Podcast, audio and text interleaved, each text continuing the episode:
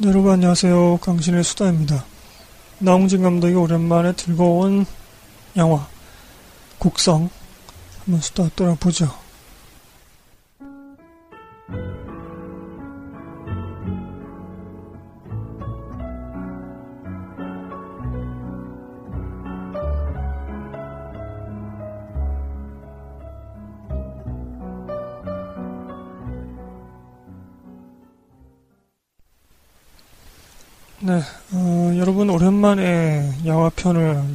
같습니다. 그동안 잘 계셨나요? 아, 이 곡성, 뭐 사실은, 아, 이거 녹음해야 되나? 뭐 이미 많은 방송들에서 혹은 뭐 많은 리뷰글로 어, 영화를 해설 또, 또는 해석 또는 비평 해 놓으신 분들이 많이 계시고 제가 또 이 영화를 본 후에 그걸 다 읽어봤는데 뭐 어느 정도 어, 납득이 되기도 하는 그런 글들이 있고 해서 우리 청취자분들도 그런 글들을 다 읽어보셨을 거 아니에요. 이 영화 보신 분들은. 근데 굳이 또 강신의 나라 양반이 녹음을 또 해야 되나 싶기도 했습니다만 아, 우리 청취자분들이 강신의 수다가 바라본 곡성에 대해서도 좀 궁금하다. 그러니까 제 의견이 궁금하다라고 몇몇 분들이 말씀을 해주셔서 의리로 어, 녹음을 네, 의리의 방송이죠 저희가 의리로 녹음을 한번 해보려고 합니다. 근데 여러분들 좀 실망하실 수 있는 게 제가 이번 방송은 그 영화에 대해서 뭐 해석을 하거나 뭐 그러지는 않을 거예요. 물론 이제 그런 부분도 좀 있긴 하지만 거기에 초점 맞추지 않을 겁니다. 저는 그냥 즐겁게 감상했고요. 매우 재미나게 봤고, 어, 오컬트, 귀신 공포 영화 장르 쪽에서는 한 이정표를 세웠다고 생각을 합니다.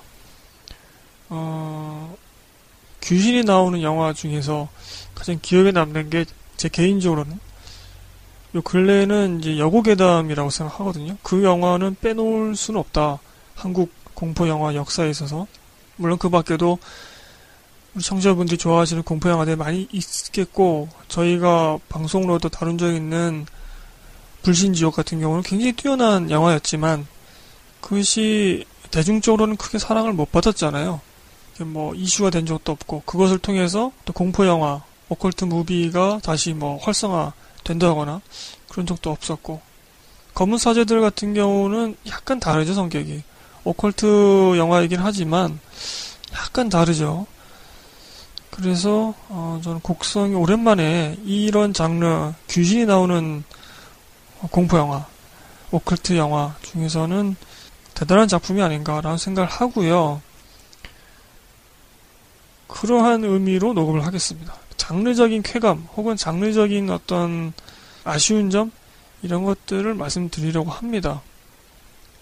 그래서 이 영화에 대한 뭐 해석을 들으시려고 하는 분들은 다른 방송 청취하시거나 블로그에 다른 분들의 리뷰 글들을 링크를 해놓겠습니다. 그 링크 글들을 읽으시면 될 것 같아요. 어, 뭐 상징적으로 해석하시는 분들도 계시고 아니면 이 영화를 굉장히 장르적인 그런 문법으로 봤을 때도 이 영화는 엉망진창이다. 라고 말하시는 분들도 계십니다. 그런 다양한 그 리뷰 글들을 제가 엄선해서 링크를 걸겠습니다.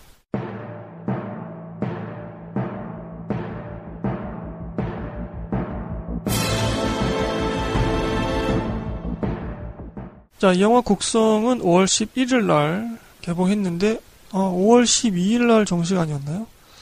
하여튼 뭐 11일이든 12일이든 개봉한 지 좀 됐죠? 이 156분짜리입니다. 굉장히 긴 분량인데 아, 확실히 나홍진 감독이 연출력 하나는 진짜 이렇게 뭐 156분까지 시간이 오래 가는지 그걸 느낄 새는 없었고 네, 뭐 좋았습니다. 15세 관람가인데 영화상에서 그 성교, 그러니까 성관계를 맺는 장면이 지나가듯이 이렇게 좀 나옵니다. 저는 그러면 이건 19세로 해야 한다고 생각합니다. 전 그런 점에서 좀 엄격하게, 엄격하게 좀 생각하거든요. 죄송합니다, 여러분. 자, 영화 지금 스크린 독과점 중이죠? 11호, 캡틴 아메리카 11호의 독과점을 끝내고 새롭게 아, 독과점을 하고 있습니다. 독재 시대를 끝낸 사람이 다시 독재를 하는 뭐 그런 거죠. 1481개까지 스크류, 스크린이 달린 적이 있고요. 뭐 현재도 이 방송 녹음하는 현재도 어, 굉장히 많은 1000개가 넘어가는 그런 숫자를 유지하고 있고 흥행도 제가 녹음하는 기준으로는 470만 정도 그런데 어, 이 방송을 업데이트할 쯤에는 500만이 훌쩍 넘어가 있을 것 같습니다. 또 참고로 말씀드리면 이 영화는 2014년 8월달, 그러니까 8월 말에 시작해서 2015년 2월 말에 촬영을 끝냈습니다. 지금은 2016년 5월이잖아요. 약 15개월 정도 텀이 생기잖아요. 이게 뭘까요? 그러니까 후반 작업을 많이 했다고 합니다. 그리고 애초에 이 시나리오 작업도 감독님, 나홍진 감독님이 각본 쓰셨는데, 이 결말 부분에 대해서도 어, 몇 개월 동안 고민을 했다고 하고, 그렇습니다. 하여튼 간에 이 영화는 검은 사제들보다 먼저 찍은 영화가 아니냐. 어, 참, 저희 방송 오늘 스포일러를 당연히 하겠습니다. 여러분 뭐, 이 영화는 스포일러 해야만 좀 얘기할 수 있는 그 영화인 것은 다들 아시리라 생각하고요. 어, 그러니까 검은 사제들과 함께 더불어서 오컬트 영화가 이제 본격적으로 나오고 있는데 제가 기억하기로 이 곡성 같은 여러 장르 뭐 공포, 무속, 코미디, 좀비, 그다음에 폭력성 이런 것들이 함께 나오는 영화가 한국 영화 중에서 없던 것은 아니에요. 제가 기억하기로는 시실리 2km인가? 제목이 정확한지 모르겠습니다. 그리고 얼마 전에는 이제 곽도원 씨가 나온 적도 있는 점쟁이들 뭐 완벽한 좀비는 아닐지라도 그런 비슷한 느낌의 묘사를 한 건 있습니다. 하여튼 간에 이렇게 여러 장르를 짬뽕시켜서 나온 거는 그제도 있었지만 이 정도 완성도는 보여주지 못했고 또 어떤 중심 장르가 그 영화들은 코미디였고 이제 이 곡선 같은 경우는 오컬트 쪽에 좀 더 집중을 한 것이죠. 그리고 우리 한국에서 불신지옥 이후에 간간히 이런 무속에 대해 무속신앙 혹은 한국의 토속신앙에 대해서 어, 그것을 써서 영어를 만드는 경우가 종종 있었는데요. 이 정도의 완성도를 보여준 거는 음, 없었다고 생각합니다. 하지만 어떤 그 종교적인 깊이는 어, 이 영화가 그다지 없다고 생각합니다. 곡성은. 그러니까 무속 신앙 같은 것을 주요한 소재로 썼지만 그 무속 신앙을 통해서 보여주는 종교적인 깊이 이것은 부족하다 이 영화가 후반에 제가 말씀드리도록 하고요.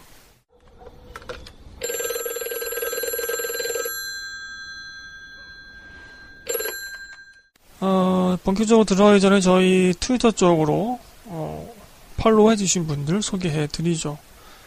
녹턴님, YS님, 멋돌님, 그 다음에 더한빈님, 남세희님, 이렇게 해주셨습니다. 감사드리고요. 제가 저희 청취자 분들인 것으로 추정되는 분들만 자, 읽었습니다. 저희 블로그도 있습니다, 여러분. 강신의 수다. 각종 포털에서 검색하시면, 특히 포털 다음에서 검색하시면 더 쉽게 찾아오실 수 있고요. 음, 이 영화 업데이트 될 쯤에는 6월달 영화 페이지가 올라갔겠죠. 여러분들이 6월달에 보신 영화들의 감상을 아, 댓글로 남겨주시면 됩니다. 많이 찾아와 주시고요. 트위터도 많이 팔로우 해 주시고요. 자, 이 영화 감독님, 그리고 각본을 쓰신 분은 나홍진 감독님이시죠. 어, 오랜만에 오셨고요. 2008년도에 추격자로 장편 데뷔하시고 2010년도에 황해를 찍으셨습니다. 이 두 영화 모두 저희 방송에서 다룬 적이 있습니다. 어, 추격자는 제가 옛날에 했기 때문에 좀 짧게 녹음했었고 그다음에 이 영화에 이제 각도원 씨, 뭐 쿠니무라 준 일본 배우죠. 황정민 씨, 천우희 씨, 김환희, 그 각도원의 딸로 나온 이런 배우들이 나오고요. 자, 영화 전문가 평점이 8.31입니다. 어, 그 논쟁이 있는 것에 비하면 굉장히 높은 편이고요. 이동진 평론가가 10점 만점을 준 것으로도 또 유명해졌는데, 저희 청취자분도 말씀해 주셨지만, 아, 참, 그리고 저희 이번 방송에서 저희 청취자분들이나 또 제가 본 리뷰글들을 많이 참고해서 얘기를 하겠습니다. 근데 누가 써주셨는지, 그거는 제가 언급하지 않겠습니다. 하도 많이 봐가지고. 뭐가 누구 글의 내용인지 이걸 잘 기억을 못하겠어요, 제가. 어, 굉장히 상징적인 그런 것들이 많이 영화 속에서 배치되어 있고, 또, 이 영화를 만든 감독의 의도 자체가 또 좀 인간에 관한 그런 것이기 때문에 여러 가지 생각할 거리가 많은, 비평적으로도 생각할 거리가 많은 영화라서, 어, 아무래도 높은 점수를 전문가들이 준 게 아닌가. 자, 한번 그 중에서 두 가지만 제가 골라서 소개를 해드리죠. 장영엽 씨라는 분이 이렇게 한 줄 평 써주셨네요. 9점을 주시면서 기꺼이 낚이고 싶은 위험하고도 황홀한 미끼. 아, 이 영화 자체가 미끼인 건 알겠는데, 아, 그래도 난 좋아. 뭐 이런 거죠. 송경환 씨는 6점을 주시면서 본 자와 보지 못한 자, 가릴 것 없이 미혹하는 거대한 쇼, 허기진 이야기. 야, 쇼 좀 그만해라. 뭐 이런 얘기 아닌가. 알맹이는 없고 이게 뭐 쇼만 하고 앉아있어. 뭐 이런 뜻이라고 생각을 합니다. 뭐 둘 다 맞는 얘기라고 생각합니다, 저는. 그래도 이 영화를 아, 장르적으로 본다면 어, 굉장히 좋은 영화다라고 생각을 합니다. 자, 영화 뭐 다들 아시겠지만 스토리를 좀 읽어드리죠. 어, 낯선 일본인이 그 곡성이라는 마을에 온 후에 자꾸 연쇄 사건들이 벌어져서 사람들이 죽어 나갑니다. 근데 뭐 사람이 그냥 일반적인 모습으로 죽으면 상관없는데 굉장히 막 잔혹한 방법으로 그리고 기이한 형태로 죽어 나갑니다. 그래서 경찰은 이게 집단 야생버섯 중독이 아니냐 또 그게 피해서 검출되거든요. 그 버섯 성분이. 그렇게 잠정적인 결론을 내리지만 근데 계속 죽어나가요 사건 사람들이 뭐 소문에 아, 그 일본인 때문에 이 말에 온그 일본인 때문에 자꾸 이런 게 생기는 거 아니야? 이렇게 생각을 하게 됩니다. 굉장히 비이성적인 추리이지만 감정적으로 누구나 한 번쯤 이렇게 할수 있는 추리인 것이죠. 아, 사람이라면 그렇게 생각할 수 있죠. 그 경찰 중에 한 명인 곽도원 씨는 현장을 사건 현장을 목격했다는 천우희를 만나면서 그 일본인에 대한 소문을 확신하게 됩니다. 천우희가 그러죠. 그 일본인이 뭔가 있어. 하여튼 뭐 그런 식으로 얘기를 합니다. 근데 그 곽도원의 딸이 이제 피해자들하고 비슷한 증상으로 이제 아파하기 시작하, 아파하기 시작합니다. 그래서 곽도원은 굉장히 다급해지죠. 여기서부터 이제 이성을 놓아버리는 거죠. 이성적인 판단보다도 감정적인 것으로 어, 행동하기 시작합니다. 그래서 일본인을 찾아가서 뭐 집 부수고 개 죽이고 뭐 합니다. 그런 와중에 같이 간 동료 경찰이 그 일본인 사진을 찍어서 많이 보관하고 있었다. 또 그것도 알게 되는 것이죠. 그래서 이거는 아 이거는 뭔가 의학의 힘이나 과학의 힘이 아니라 아 어떤 영적인 힘을 우리가 빌려서 해결해야 되는 거 아니냐. 그래서 곽도원의 장모가 아, 용한 무당을 내가 불렀어. 이웃집한테 부탁을 해서. 그래서 이제 황정민이 찾아오게 돼서 이제 구판을 벌이게 되죠. 자, 여기까지는 사실 이 영화의 전반부 1시간 정도의 그 얘기입니다. 어, 제가 종종 말씀드렸지만 그 영화를 시작하면은 뭐 10분, 20분 안에 그 영화 속의 배경, 영화 속의 분위기, 그리고 그 캐릭터의 느낌이나 설정, 성격, 뭐 이런 것들을 관객에게 설명해 주어야 된다. 강조한 바가 있습니다. 저희 방송 오래 청취하신 분들은 아시겠죠? 어, 곡성이 바로 그렇습니다. 시작하자 10분, 20분 만에 사건 터지고, 그 인물의 성격, 곽도원의 성격도 나오고, 이게 뭔가 심상치 않구나. 정말 관객이 보기에도 야 이거는 논리적인 이성적인 걸로 해결은 안 될 것 같아.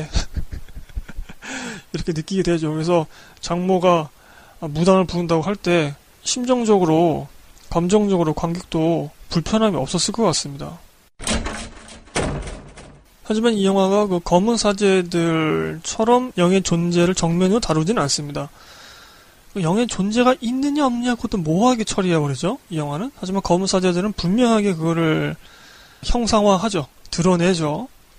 물론 이 곡성의 결말에 가서도 이제 악마 형상 나오고 뭐 하잖아요. 네, 결말 부분에 대해서는 제가 좀 후반부에 좀 비판을 좀 하겠습니다. 없어도 되는 장면이었다.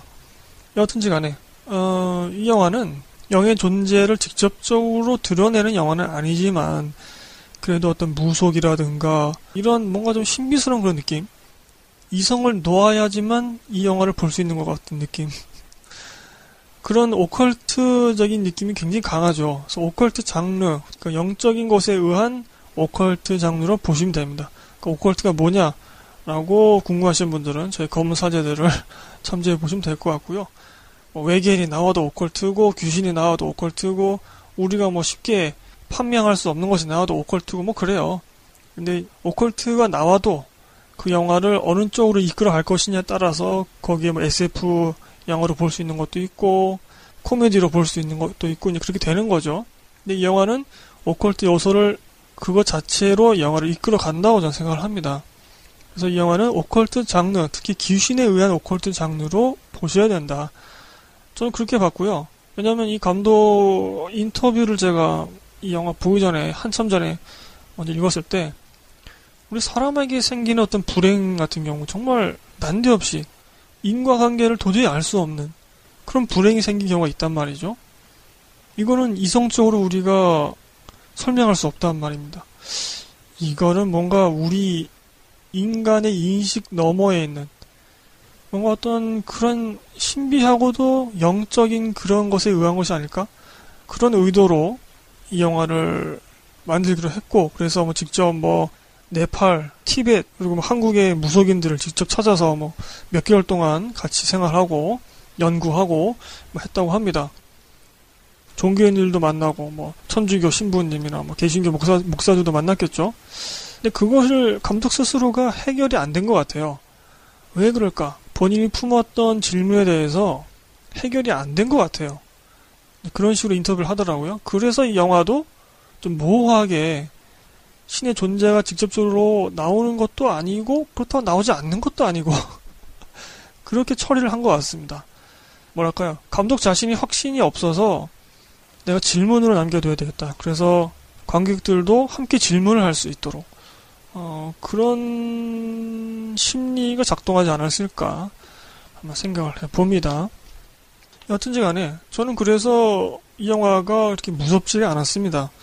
뭐 무서운 장면들이 몇 개 나오긴 하는데 뭐 좀 무덤덤해서 그런지 무섭지는 않았어요. 근데 좀 생각은 나더라고요 밤에. 여러분 봉준호 감독의 아이고 제가 오늘 방송을 조금만 짧게 하려고 지금 원고도 이렇게 간략하게 써놨는데 벌써 분량이 죄송합니다 여러분. 아. 자 빨리 한번 넘어가 보죠. 아직 할 말이 많이 남았는데 방송편 하나로 마무리 하도록 하겠습니다. 이건 길게 얘기할 영화는 아니, 아니니까요. 자, 봉준호 감독의 괴물 같은 경우도 괴물이 몇 씬 안 나와요. 그런데도 관객은 이 영화를 괴수 영화다. 라고 생각한단 말이죠. 뭐 또는 보는 사람에 따라서 이 영화를 이제 가족 영화라고도 볼 수 있습니다. 그런 여지도 있지만 이 곡성에서도 귀신의 존재가 명확하게 드러나지 않아요. 그렇다고 아예 안 나오는 것도 아니죠. 그리고 귀신이 출연하는 것, 이 영화 화면으로 보이는 것, 그러니까 이 인물은 정말 귀신이다라고 관객이 러닝 타임 안에서 확실하게 느낄 수 있는 그런 장면 몇 장면 있을까요? 거의 없죠, 여러분. 그럼에도 불구하고 여러분들 이 영화 보시면서 아 귀신이 아주 그냥 장난을 하고 있구나, 귀신 영화구나, 라고 느끼신 분들이 좀 많이 계실 것 같아요. 저처럼. 뭐 그렇게 추리를 한번 해보죠. 사실은 이 영화에서 많이 쓰인 귀신을 많이 쓴 장면은 어떻게 묘사가 되냐면 귀신이 몸속에 들어가서 그 인간을 해치는 그런 식으로 많이 작동되었다고 저는 생각을 합니다. 그런데 이 영화를 해석하는 많은 리뷰 글이나 혹은 뭐 또 목사님이 쓴 글도 봤고 했는데 또는 이 영화를 이제 신비주의적인 상징 체계로 해석한 그런 글도 보긴 했는데 그런 글에서조차 아, 이렇게 귀신이 인간 몸속에 들어갔다는 그런 말을 해주시는 분은 못 본 것 같아요. 귀신의 존재 혹은 귀신의 힘을 좀 과소평가했다. 그런 여러 가지 리뷰들에서는. 그러니까 제가, 어, 참, 이걸 말씀드려야죠. 저는 보수적인 개신교인입니다. 보수적으로 해석하는 거예요. 성경에 있는 그 문구를 대체적으로 그 문구 그대로 해석하는 거죠. 받아들이고. 검사제들 편을 참고해 주시기 바라고요. 예를 들면 이런 것도 있습니다. 그 곽돈의 딸이 괴로워하죠. 병에 걸려가지고. 근데 이거를 어떻게 해석하냐? 저 같은 경우는 귀신이 들어간 걸 해석합니다. 그 장면을. 그래서 그 딸이 이런 식으로 말하죠. 내가 꿈을 꿨는데 어떤 아저씨가 방문을 두드려서 아, 너무 무서웠어. 라면서 이제 얘기를 합니다. 아빠한테. 그게 뭐냐면 귀신이 이제 그 아이에게 오려고 막 하는 거죠. 영향을 끼치려고. 저는 그런 식으로 해석했고요. 그런데 이제 많은 분들은 이 일본인 쿠니무라 준씨가 연기한 이 사람이 어, 여성들을 성폭행해서 그 여성이 다른 남성하고 또 성관계를 맺으면 그 남성도 병이 걸리고 그러니까 성관계를 맺음으로써 이런 뭐 병이라고 해야 될까 증상들이 옮겨간다. 우리 뭐 흔히 말하는 공포 영화 장르 법칙인 거죠. 그 성관계를 맺은 사람은 죽고 혹은 공포 영화 팔로우 같은 경우는 아예 성관계를 맺으면 공포의 존재가 옮겨가죠. 그런 식으로 묘사를 하고 있죠. 그런 장르적인 관습, 장르적인 법칙에 따라서 해석하시는 글들이 많이 있더라고요. 그래서 그 딸도 이제 성폭행을 당했다는 거죠. 그래서 그 딸이 그 곽도원과 그 엄마 그 두 사람의 성관계 시를 봤는데도 불구하고 굉장히 무덤덤한 이유는 이 애가 이미 성관계를 한 적이 있기 때문에 뭐 그것이 큰 충격이 아니다 말씀하시던데 이거 굉장히 좀 어거지 아닌가요?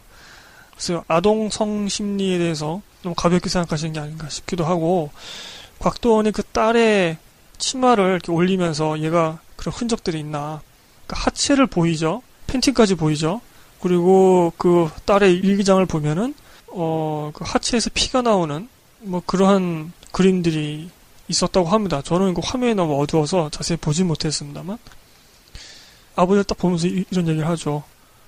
딸의 치마를 들추고서 뭐 하려고 그래? 이런 식으로 약간 좀 성적인 그런 뉘앙스로 얘기를 합니다. 딸을 성폭행하려고 하는 거야? 라는 식으로 얘기를 합니다. 이것이 이미 딸이 성폭행을 당한 게 아니냐? 쿠니무라 준한테. 그래서 그 딸한테도 이제 증상이 나타나는 게 아니냐 라고 해석을 하십니다만 저는 이 모든 게 다 귀신이 그 안에 들어가서 하는 거라고 생각합니다. 귀신이 들어가면 어린아이가 할 수 없는 그런 인식의 말을 합니다. 그러니까 예컨대 8살짜리라 할지라도 20대 같은 그런 어휘를 쓰면서 말을 할 수 있는 거죠. 다른 인격이 나타나는 것처럼 하는 경우가 종종 있다고 합니다. 생각을 해보세요, 여러분. 정말 정상적인 건강한 그런 가정에서 아버지가 딸이 하체 쪽이나 이런 배 쪽에 복부 쪽에 뭔가 상처가 있는지 보려고 치마를 들쳤어요. 혹은 뭐 바지를 벗겼어요. 그러면 그 딸이 봤을 때 딸이 느낄 때 아, 이 아버지가 나를 성폭행하려고 하는가 보다. 그렇게 생각을 합니까? 그 어린 딸이? 아니잖아요. 보통 그렇게 생각 안 하잖아요. 그러니까 그것은 이 어린 딸의 그 나이 연령대를 넘어선 어떤 존재의 말이었던 거죠. 라고 저는 생각을 합니다. 그런 식으로 해석하는데, 그리고 영화상에서 보면은 곽도의 딸이 음식을 막 먹는 장면이 몇 번 나옵니다. 정말, 어, 걸신이 들린 것처럼 먹어요. 걸신. 배가 고픈 귀신이죠? 여러분 불신지옥을 기억하시는지 모르겠습니다. 제가 불신지옥도 녹음한 적이 있죠. 한번 검색해서 청취해 주시길 바라고요. 불신족 기억하시는지 모르겠는데 거기서도 귀신이 들어간 인물이 냉장고를 뒤져서 모든 음식들을 다 먹습니다. 그러니까 이건 뭐냐? 귀신이 들어간 사람의 특징 중에 하나가 이렇게 막 먹어요, 아무거나. 어, 이거는 제가 직접 본 건 아니고, 제 지인을 통해서 알게 된 건데, 우리 사람, 한국 사람 보통 이제 쌀을 안 쳐서 밥을 해 먹잖아요. 그런데 그냥 생쌀을 먹어요. 어떤 사람이. 그래서 잇몸 다 까가지고 뭐 이렇게 해도 계속 생쌀을 먹어요. 맛있는 거예요, 그게. 생쌀이. 그런 경우도 있습니다, 실제로. 어떤 영적인 영향 아래 있으면. 밥을 할 줄 모르는 것도 아닌데, 그냥 생쌀을 먹는다니까요, 여러분. 그래서, 어, 저는 그런 장면, 장면들을 봤을 때, 아, 이건 귀신이 직접적으로 드러나진 않지만, 이 영화 속에서 화면으로 나오는 거는 거의 없지만, 그렇다고 귀신이 아예 없다고 말하는 것도 아니다, 이 영화는. 귀신의 존재가 이 인물들에게 들어가서 그런 증상이 현상적으로 나타나는 것이죠. 그래서 그런 점들을 집중적으로 해서 보시면 이런 귀신 오컬트 장르로 보시면 굉장히 재밌지 않을까? 얘가 과연 왜 이런 행동을 하나? 아, 귀신이 들어갔구나. 귀신 장단이구나. 이렇게 생각을 하시면 될 것 같습니다. 그래서 저는 재밌게 봤고요. 그러니까 이런 거죠. 귀신, 귀신이 직접 나와서 공포를 주는 경우가 대다수잖아요. 우리 한국 영화 중에서도 피를 질질 흘린다던가 뭐 머리를 이렇게 늘어뜨리고 여자가 나온다던가 그러니까 귀신이 직접 화면에 나와서 주는 공포가 있고 아니면 귀신이 그 안에 들어간 사람이 굉장히 기이한 행동 비이성적인 행동 얘가 평소에 이런 애가 아니었는데 막 생사를 막 씹어먹네 이런 행동 그것을 바라보는 영화 속 다른 인물 혹은 관객이 이질적인 공포를 느끼는 겁니다. 분명히 사람인데, 그리고 얘가 나한테 어떤 위해를 가하는 것도 아닌데, 뭔가 이질적인 느낌. 그런 공포. 어, 근데 이건 좀 수위가 약간 낮죠. 그래서 이 영화는 저는 그렇게 무섭지는 않았습니다. 제가 후반부에 말씀드릴 수 있을지 모르겠지만, 우리 개신교에서도 귀신의 존재 혹은 귀신의 영향, 이런 것을 별로 신경 쓰지 않는 그런 분들도 계시고 아니면 이런 것에 대해서 굉장히 민감하게 반응하시는 그런 분들도 계십니다. 어, 그래서 혹시 이 방송을 들으시는 청취자분들 중에서 교회 다니시는 분들이나 어, 성당 가시는 분들이 아 강신혜 이거 좀, 좀 이상한 거 아닌가? 이단 아니야 이거? 뭐 이렇게 느끼실 수도 있고, 있고요. 아니면 아니 왜 우리 교회에서는 이런 얘기를 안 해주지? 라고 생각하시는 분들도 계시는데, 그거는 뭐 각자의 어떤 신앙관의 차이 때문이지, 이것이 그 사람이 믿음이 옳고 그르다. 라고 판단할 수 있는 그런 근거는 아닙니다. 이 점은 좀 오해를 하지 말아 주셨으면 좋겠고요. 개신교에서 가장 핵심은 그거죠. 예수를 신으로 믿느냐, 안 믿느냐, 아, 그겁니다. 그것이 복음이고 그것이 진리라고 합니다. 제가 후반부에 또 말씀드리겠습니다만.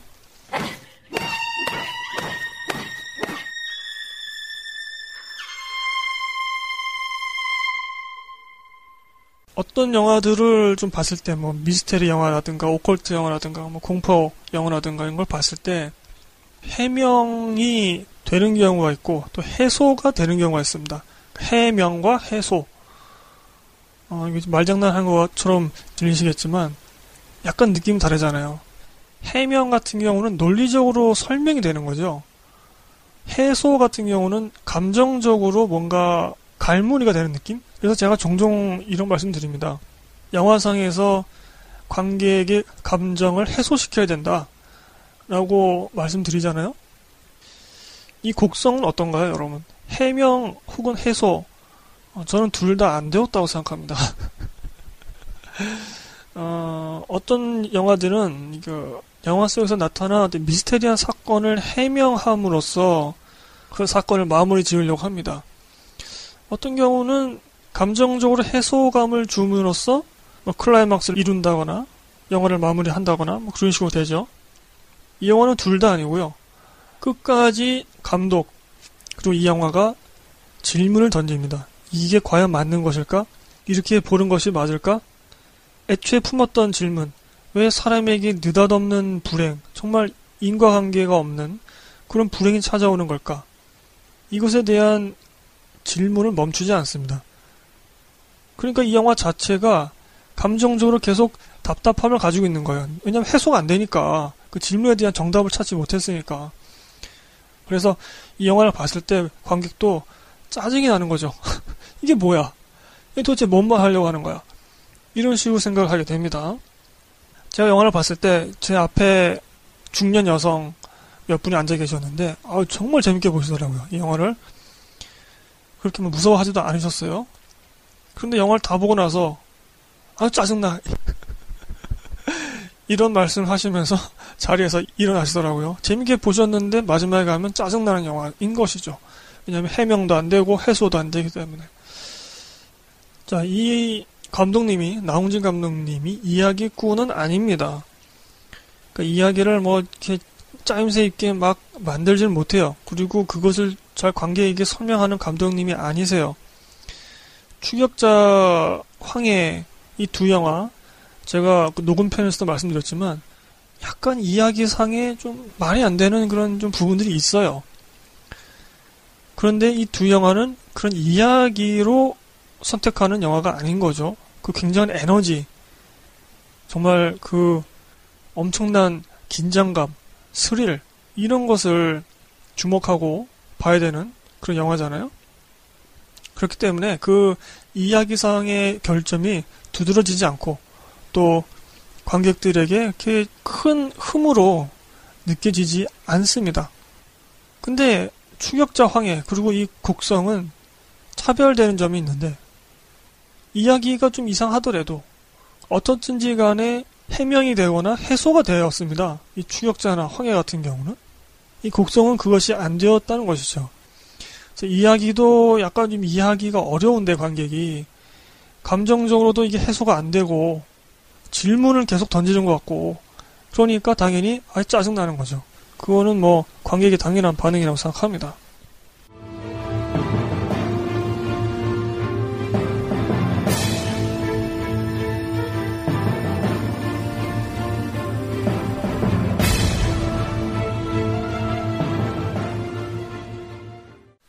자, 아, 오늘 방송 사실은 굉장히 짧게 녹음하려고 했는데 분량이 좀 길어지네요. 그래도 방송편 하나로 그냥 하겠습니다. 여러분들 좀 양해 좀 해주시고요. 1부, 2부 나누면 2부는 보통 잘 안 들으시더라고요. 2부에서 더 어, 진지한 얘기들 많이 하는데 어, 마음이 아픕니다, 여러분. 자, 음, 곡성 계속 한번 가보죠. 자, 결말 장면하고 감독의 의도에 대해서 한번 얘기를 해 보도록 하겠습니다. 어, 감독의 의도는 앞서 말씀드린 대로 우리 이성적으로 논리적으로 납득이 되지 않는 이해되지 않는 그런 불행의 원인은 과연 뭘까? 아, 이 사람은 정말 착하게 산 사람인데 갑자기 급사를 해버렸어요. 원인 불명의 병으로. 뭐 그런 경우라던가. 아니면 성실하게 봉사도 열심히 하면서 갑자기 귀신 들렸어요. 이건 뭐지? 이거에 대해서 감독은 나름 약간 좀, 어, 이렇게 말하고 있습니다. 영화상에서 두 명의 사람의 입을 통해서 황정민은 그런 식으로 얘기하죠. 그냥 미끼를 문 거야. 그냥, 그냥 급사한 거야. 그냥 귀신 들어간 거야.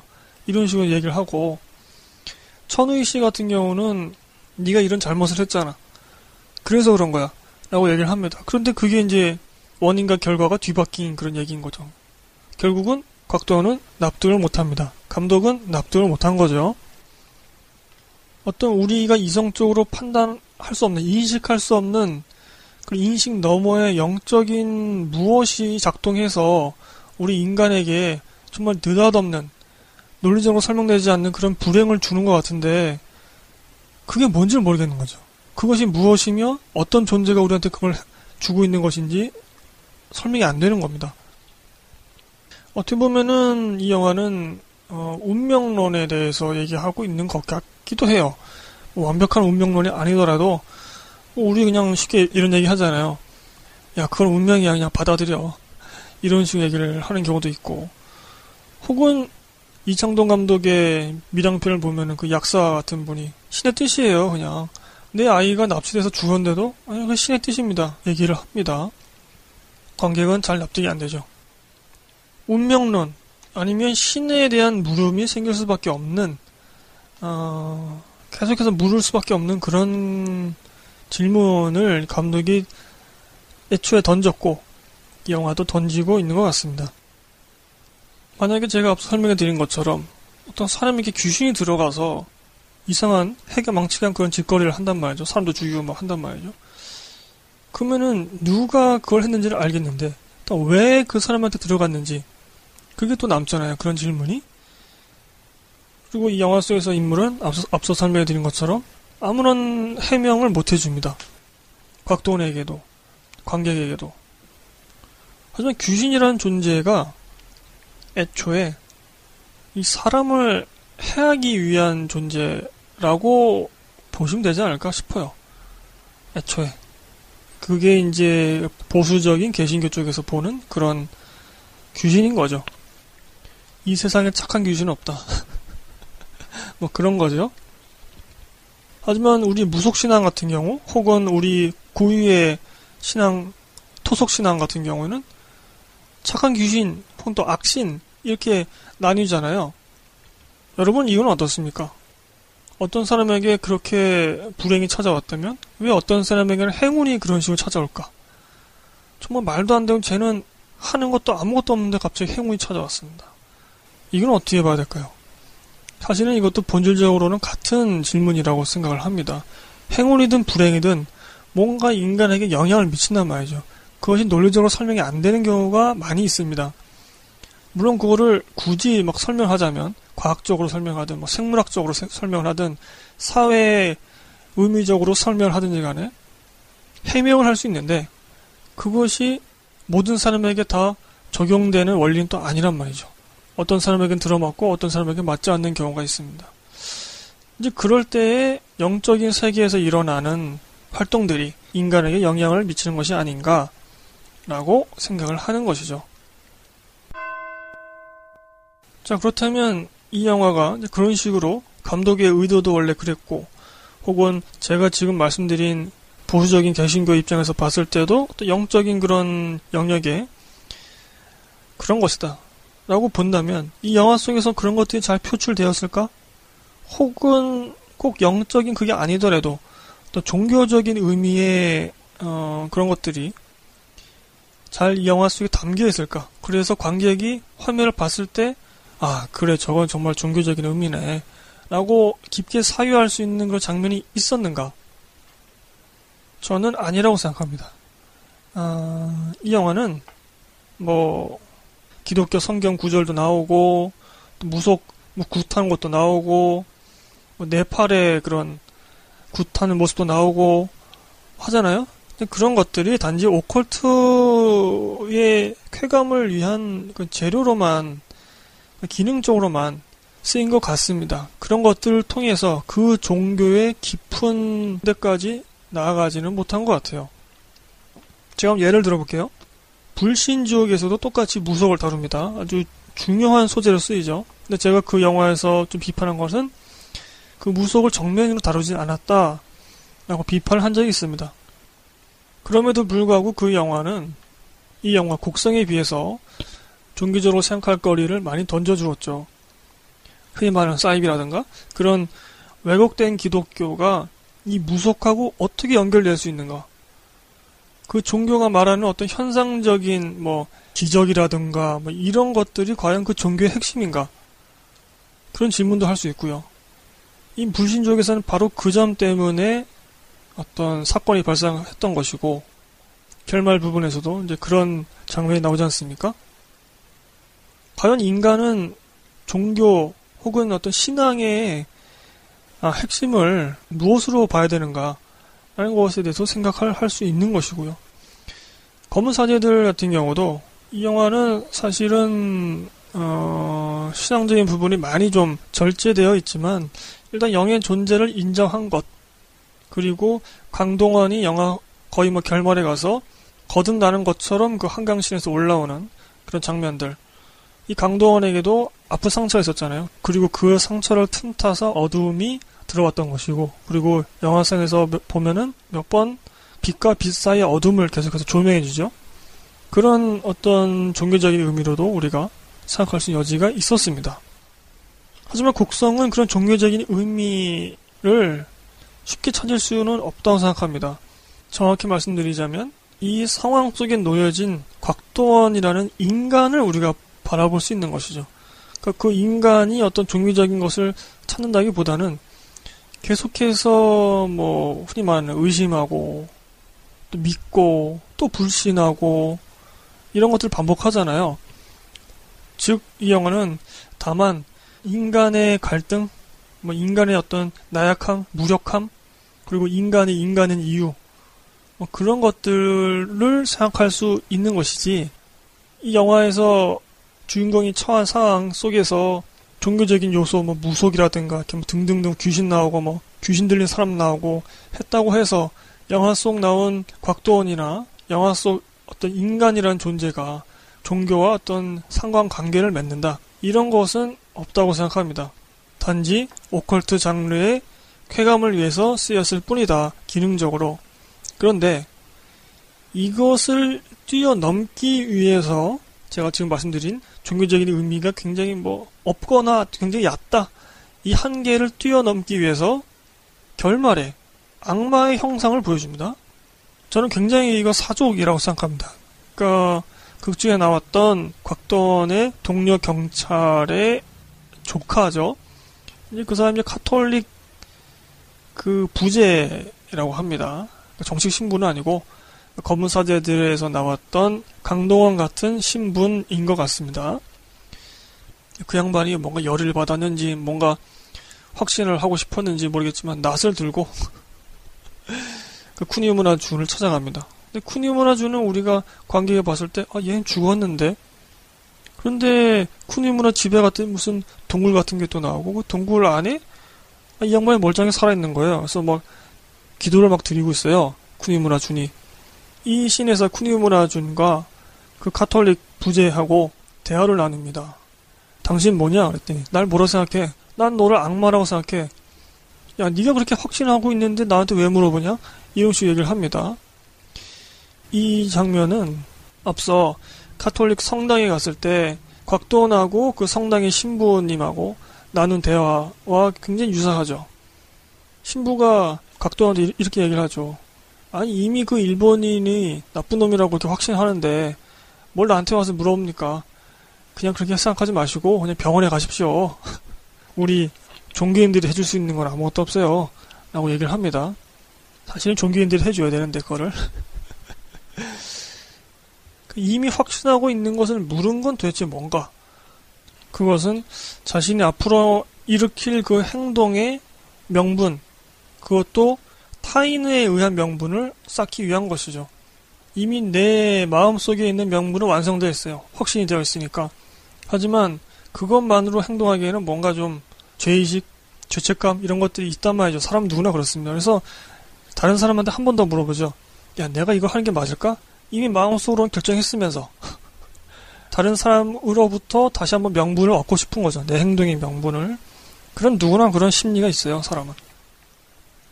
근데 사람이 신을 만날 때, 우리가 종교적인 어떤 그런 것을 생각할 때, 타인에 의해서 내가 구원받는 건 아니거든요. 신과 나와의 관계에서 구원이라는 것을 찾을 수 있는 것이지.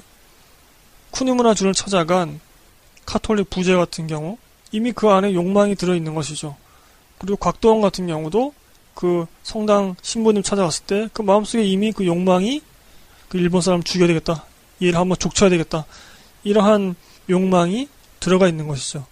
여하튼지 간에 여기서 다시 성경 구절이 나옵니다. 영화 초반에 나왔던 성경 구절이 다시 한번 인용되죠.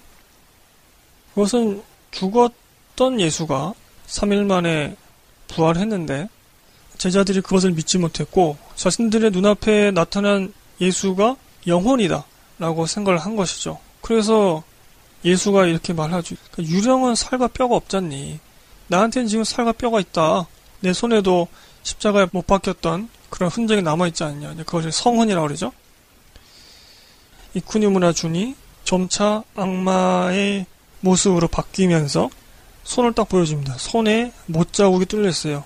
예수와 똑같은 못자국이 뚫려 있, 습니다 쿠니무나 준 본인이 그 성경 구절의 예수처럼 똑같은 말을 하면서 똑같이 손에 구멍이 뚫려 있는 걸 보여줬단 말이죠. 그런데 모습은 악마의 형상이에요. 그렇다면 그 카톨릭 부제는 내 눈앞에 있는 이 쿠니무나준을 악마로 얘기해야 될까요? 예수라고 얘기해야 될까요? 악일까요? 선일까요? 이것을 묻게 되는 것이죠. 자, 이 장면이 이제 저는 사족이라고 봤고, 또, 이 전에는 없었던, 혹은 굉장히 깊이가 얕았던 그런 종교적인 함의를 이 장면 하나로 때우려고 그런 감독이 한 것 같습니다. 뭐 그 앞서도 이 영화의 이야기가 좀 잘 이해가 안 되는 측면이 많이 있었죠. 그 뭐 감독의 특징이라고 말씀드렸습니다. 그런데 이 장면 때문에 더욱 이 영화 전체의 이야기가 좀 납득이 안 되게 되는 거죠. 관객 입장에서는. 난데없이 종교적인 의미를 부여한답시고 어, 집어넣었는데 그런 혼란을 또 가중시켰다. 관객에게는 그런 생각이 듭니다.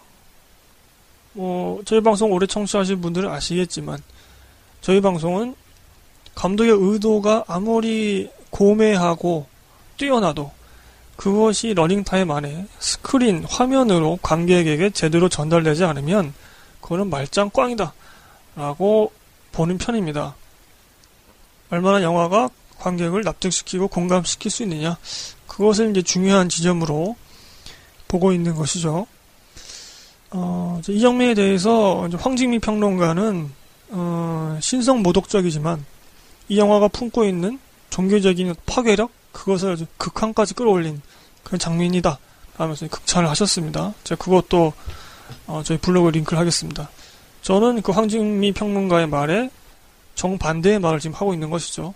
이 영화는 애초에 종교적인 의미를 품고 있는 장면들이 거의 없었는데 결말에 가서 그냥 감독이 땜빵하는 셈 치고 이런 장면을 집어넣었고 이런 사족 같은 이런 장면 때문에 오히려 스토리가 더 이해가 안 된다. 뺐어야 됐다. 라고 말씀드리고 있는 것입니다. 자, 기독교적인 설명을 잠깐 드리겠습니다. 제가 앞서도 좀 말씀드렸지만 기독교 같은 경우 특히 개신교 같은 경우 왜냐면 천주교에서는 약간 이런 초자연적인 그런 것을 굉장히 드문 현상이라고 그렇게 보는 것 같아요. 근데 개신교는 좀 그렇지 않거든요. 기적이나 이적을 믿는 사람들이 아마 대다수일 겁니다. 거의 다 그렇게 믿으실 거예요. 여튼지 간에. 근데 그것이 과연 그 종교의 핵심일까요? 기독교의 핵심일까요? 그렇게 말하고 있는 사람이 있으면 그 사람이 이단일 가능성이 큽니다. 이건 제가 확언 드릴 수 있어요. 기독교의 핵심은 예수에 있는 것이지 예수가 신이냐 아니냐 그거 있는 것입니다. 근데 그렇다면 이 쿠니무라 준이 성경 말씀에 예수님이 하신 그 말씀 그대로를 자신이 말하면서 어떤 막 모습의 형상도 초자연적으로 이렇게 변화시키면서 눈에서도 불이 나오고 중요한 건 뭡니까? 손바닥에 성흔, 못 자국이 있는 겁니다. 이건 예수한테만 있다고 알려진 그런 거잖아요. 그 사람 예수냐? 즉, 이 사람이 신이냐? 라고 또 물을 수 있는 것이죠.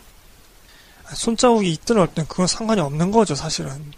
예수가 그 성경에서 말했던 거는 손에 못 자국이 있으니까 내가 예수다 라고 말한 게 아니라 봐라, 난 영혼이 아니다, 난 유령이 아니다 라고 말을 한 것이죠. 그게 이제 그 구조의 정확한 해석인 것이죠.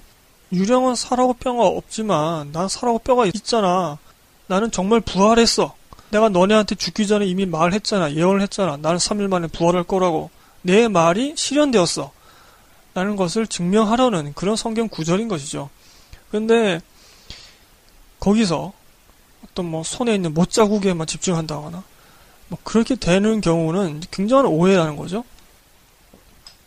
성경을 제대로 알고 있으면 그런 뭐 못자국이 있는 사람이 나오든 악마의 형상으로 변하든 헷갈리지 않는 게 예수님이 다시 이 땅에 재림하시는 건 그런 식으로 오지 않거든요. 뭐 그건 제가 이 방송 종교 방송이 아니니까 거기까지 설명을 해드리지는 않겠습니다만 많은 사람들이 많은 이단에서 아, 내가 예수요 라고 하면서 막 기적행하거나 뭐, 뭐 이렇게 하는데 그게 다 헛거라는 거죠. 성경에는 예수님이 어떻게 재림하실 거라는 것도 분명하게 적혀 있습니다. 그 카톨릭 부제가 눈앞에 있는 그 것을 믿느냐? 아니면 정말 누구, 누가 증명하지도 않았고 정말 믿기도 어려운 그런 성경 구절을 믿느냐? 글자 나부랭이를 믿느냐? 내 눈앞에 지금 막 악마 형상으로 막 변하고 눈에서 불이 나오고 손바닥에는 못자국이 있는 그것을 믿느냐? 여기서 헷갈리는 거죠 나는 무엇을 믿을 것인가 내 믿음은 어디에 기초하고 있는가 눈에 보이는 것을 기초하는가 아니면은 증명된 적은 없지만 글자 나부랭이로 적혀 있는 저 성경의 구절을 믿느냐 이거의 차이인 것입니다. 이것의 어떤 신앙의 근본을 나눌 수 있는 것이죠. 근데 이런 것들이 과연 이 영화 전체적으로 무슨 무슨 연관이 있냐고요? 무슨 중요성이 있냐고요? 저는 전혀 중요하지 않다고 봅니다. 이 영화에서는. 그래서 이 장면은 사족이다. 제가 좀 사족 같은 말씀을 드리자면 악마가 여러분 귀신이 정말 귀신 같은 모습으로 올까요? 귀신 같은 모습으로 안 와도 인간은 충분히 귀신의 공포를 느낄 수 있습니다. 이게 더 무섭죠? 자, 애니메이션 사이비 같은 경우에 그 연상호 감독의 사이비죠. 그 얼마 후에 부산행이 개봉한다고 하죠. 이 애니메이션 사이비 같은 경우에 똑같은 그런 질문을 던져요. 이 영화도. 눈에 보이는 어떤 기적, 이적, 이걸 믿을 것인가? 아니면 정말 글자 나부랭이 성경 구절을 믿을 것인가? 그거의 차이가 있는 것입니다. 제가 기억하기로는 이 애니메이션 사이비의 마지막 장면은 무신론자였던 그 아버지가 딸이 죽은 이후에 토굴로 들어가가지고 뭐 중얼중얼 거리면서 끝나요, 영화가. 그 뭔가를 믿게 된 것이죠. 쿠니무라 준이 악마로 변하는 그 장면, 그리고 카톨릭 부제가 그, 그걸 보면서 놀라는 장면, 이것과 애니메이션 사이비의 그 마지막 장면, 아버지가 토굴로 들어가가지고 중얼중얼 대는 뭔가의 기도를 드리고 있는 그런 장면, 굉장히 좀 유사한 느낌을 받았습니다. 종교적으로 봤을 때 인간의 믿음의 한계, 나약함, 인식의 한계, 뭐 이런 느낌?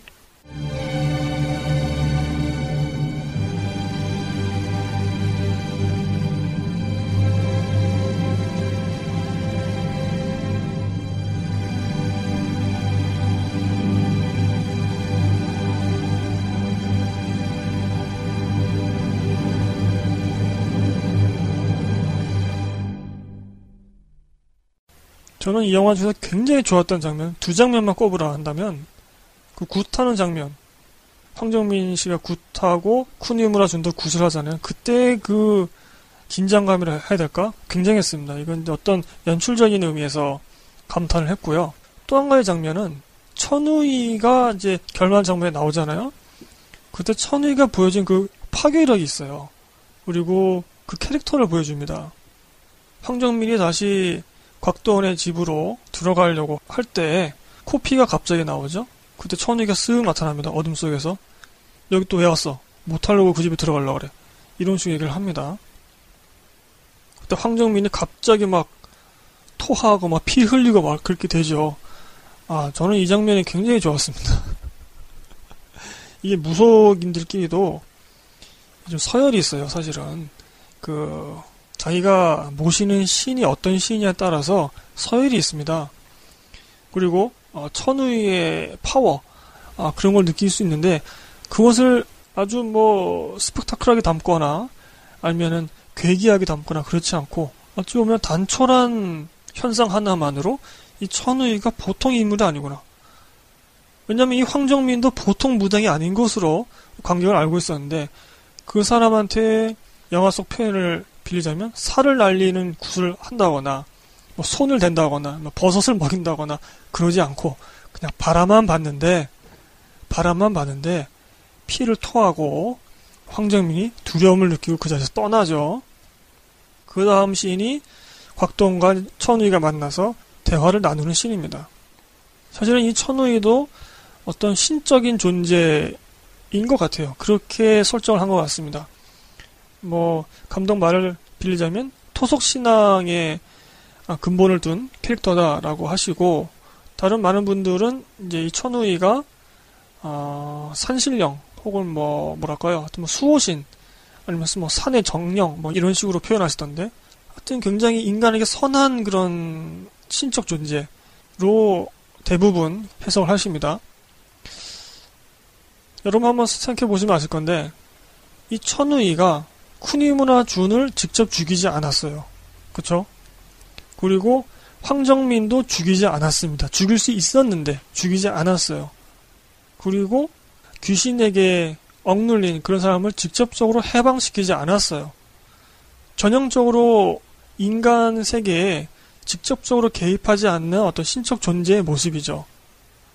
사람도 직접 죽이지 않고 그렇다고 직접 살리지 않는 그런 모습이잖아요.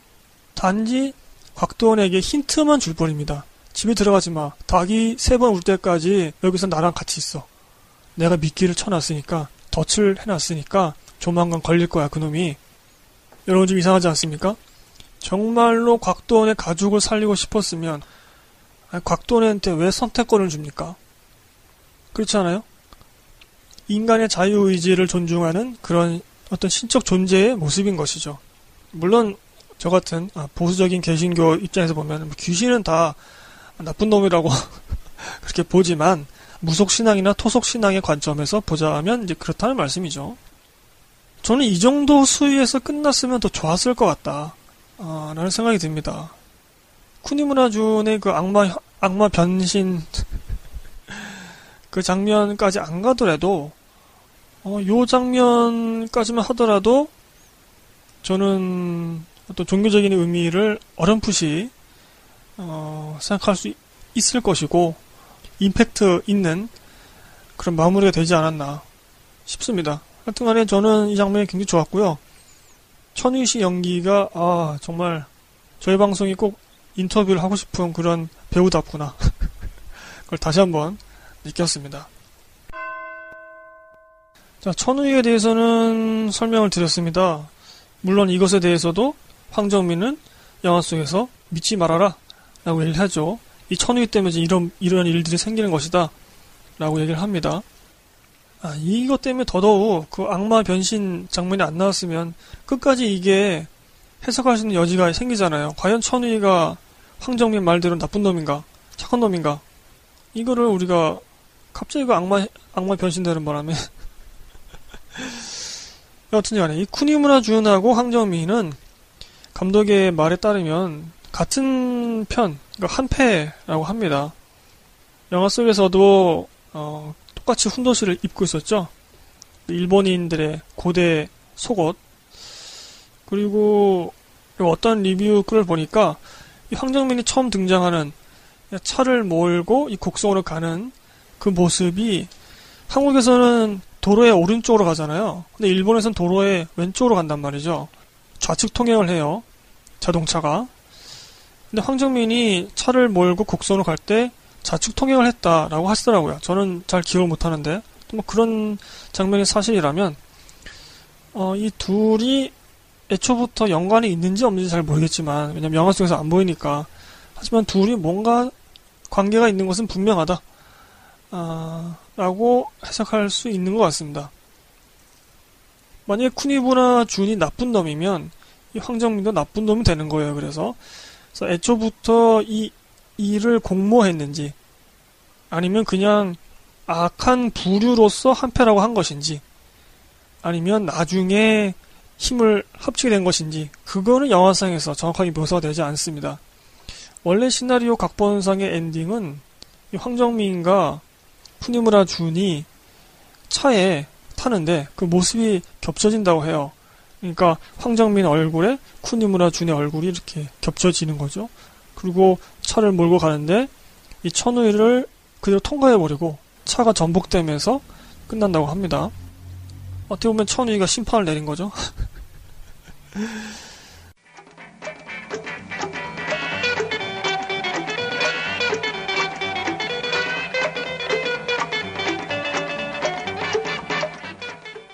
이 정도로만 이해하시면 되지 않을까 싶어요.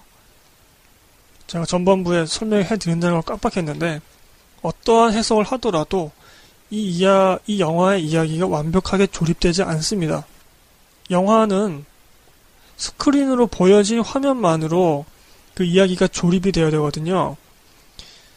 근데 물론 어떤 경우에는 관객이 유추할 수 있는, 그 유추해야만 하는 그런 장면도 있습니다. 예를 들면은, 한 장면에서 인물이, 아, 나 배고파. 라고 합니다. 근데 그 다음 장면에서 커피를 마시면서 불룩해진 배를 두드리고 있어요. 굉장히 포만감에 젖은 표정을 짓고 있어요. 그러면은, 이 두 장면에서 이 인물이 밥을 먹는 장면은 없습니다. 하지만 관객은, 아, 얘가 배 터지게 무언가를 먹었구나. 배고프다고 하더니, 라고 유추할 수 있는 거죠. 이 정도의 관객의 유추 혹은 상상은 합리적이죠. 그런데 대부분의 해석들을 보면은 이 영화에 대한 해석을 보면은 이 영화상에 보여진 장면들로는 개연성을 확보할 수 없는 그런 상상을 덧붙여야만 가능한 해석들을 하십니다. 예컨대 이겁니다. 영화 속에서 어떤 인물이 번개를 맞잖아요. 근데 죽지 않잖아요. 그 번개도 천의가 친 거다. 왜냐하면 이 사람이 동물들을 함부로 죽이고 했기 때문에 이 산의 정령인 산신령인 천우이가 심판을 내는 거다. 뭐 이런 식으로 얘기를 합니다. 근데 애초에 천우이가 번개를 내리 꽂을 그럴 필요가 있었을까? 그리고 실제로 천우이가 그렇게 벼락을 내리쳤다면 그 장면이 그 타이밍에서 왜 필요했을까? 전혀 개연성이 없는 해석이거든요, 이거는. 그러니까 이런 식의 해석을 많이 하시더라고요. 그래서 결론은 제가 말씀드리고 싶은 것은 어떠한 해석을 갖다 붙이더라도 이 이야기, 이 영화의 이야기가 완벽하게 조립되지는 않습니다. 그건 분명해요. 그렇기 때문에 여러분들은 어떻게 하면 이 영화 속 이야기를 다 이해할 수 있을까? 조립시킬 수 있을까? 그건 생각하지 마시고요. 왜냐면 감독 자체가 이야기꾼이 아니에요. 이해가 안 돼요. 그래서 그냥 패스해 버리시고 그냥 즐기시면 된다. 그냥 뭐 저처럼 귀신의 오컬트 장르 쾌감으로 즐기셔도 되고 아니면 뭐 다른 의미로 여러분들 그냥 즐기시면 됩니다. 이 감독의 연출력에 아 정말 연출력 굉장하네 시간 가는 줄 몰랐다 라면서 즐기시거나 뭐 그러시면 되는 거예요. 이 천우의 존재 혹은 이 쿠니무나 준 황정민의 관계 뭐 이 정도만 아시고 영화를 보시면 될 것 같고요. 그리고 영화 속에서 괴로워하는 사람들은 모두 귀신의 장난이다. 귀신이 들어갔거나 뭐 그런 거다. 왜 흔히 우리가 알기로는 귀신이 그 몸속에 들어가면 뭐 눈알이 뒤집어진다거나 뭐 그런 식으로 이제 묘사되는 걸로 알잖아요. 그렇지 않습니다, 여러분. 귀신이 들어가도 멀쩡한 사람처럼 행세할 수 있어요. 점점 시간이 지날수록 그 사람이 이제 기괴한 모습을 보이는 것이죠. 갑자기 냉장고를 다 뒤져서 밥을 막 먹는다던가, 뭐 생쌀을 씹는다던가, 뭐 그런 거죠. 자, 총평을 해드리자면, 그래서 저는 특히 이 귀신의 존재와 그의 힘, 뭐 이런 것에 집중해서 보았고요. 그랬더니 뭐 더 재밌었고, 이 영화는 그런 의미에서, 어, 귀신 오컬트 장르에 대단한 이정표를 세운 그런 영화다라고 생각합니다. 하지만 반면에 어떤 종교적인 의미가 굉장히 심오하게 깔려있는 영화냐? 그건 아니다. 그런 것 같지는 않다. 물론 이 영화가 어떤 무속이라든가 토속 신앙이라든가 뭐 그런 것들 등등등 해가지고 뭐 성경 말씀이라든가 이런 것들을 썼지만 그것은 단지 장르적인 쾌감을 위한 기능으로만 작동했을 뿐이다. 아, 그것을 통해서 종교적인 깊이로 들어가진 않았다. 물론 그것을 하기 위해서 영화 결말에 악마 변신 장면을 집어넣었지만 굉장히 생뚱맞았고 사족 같았고 쓸데없었다. 그리고 어, 기독교적으로도 보았을 때 이것은 어떤 의미다라고 제가 설명을 드렸죠. 제가 보기에는 정말로 그 천의 씨 분량, 그 결말에서 천의 씨 분량만 나왔어도 어렴풋하게나마 아, 또 종교적인 의미에서 생각할 수 있었을 것 같다. 라고 말씀드릴 수 있을 것 같습니다. 음. 자, 여기까지 아, 녹음하겠습니다. 지금 곡성을 제가 녹음은 지금 2시간 하고 있어요. 근데 편집을 어떻게 해, 할지는 모르겠네요.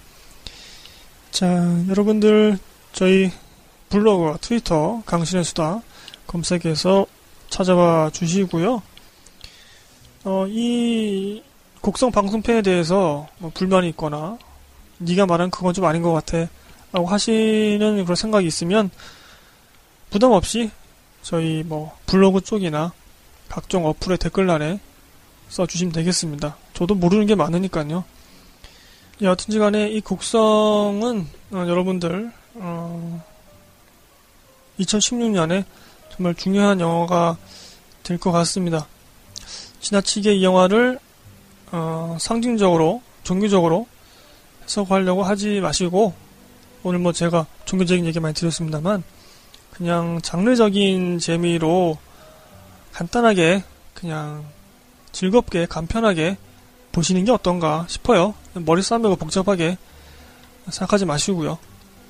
자, 방송 마치겠습니다, 여러분. 편집을 어떻게 해야 될지 모르겠는데. 여러분 안녕히 계십시오. 감사합니다.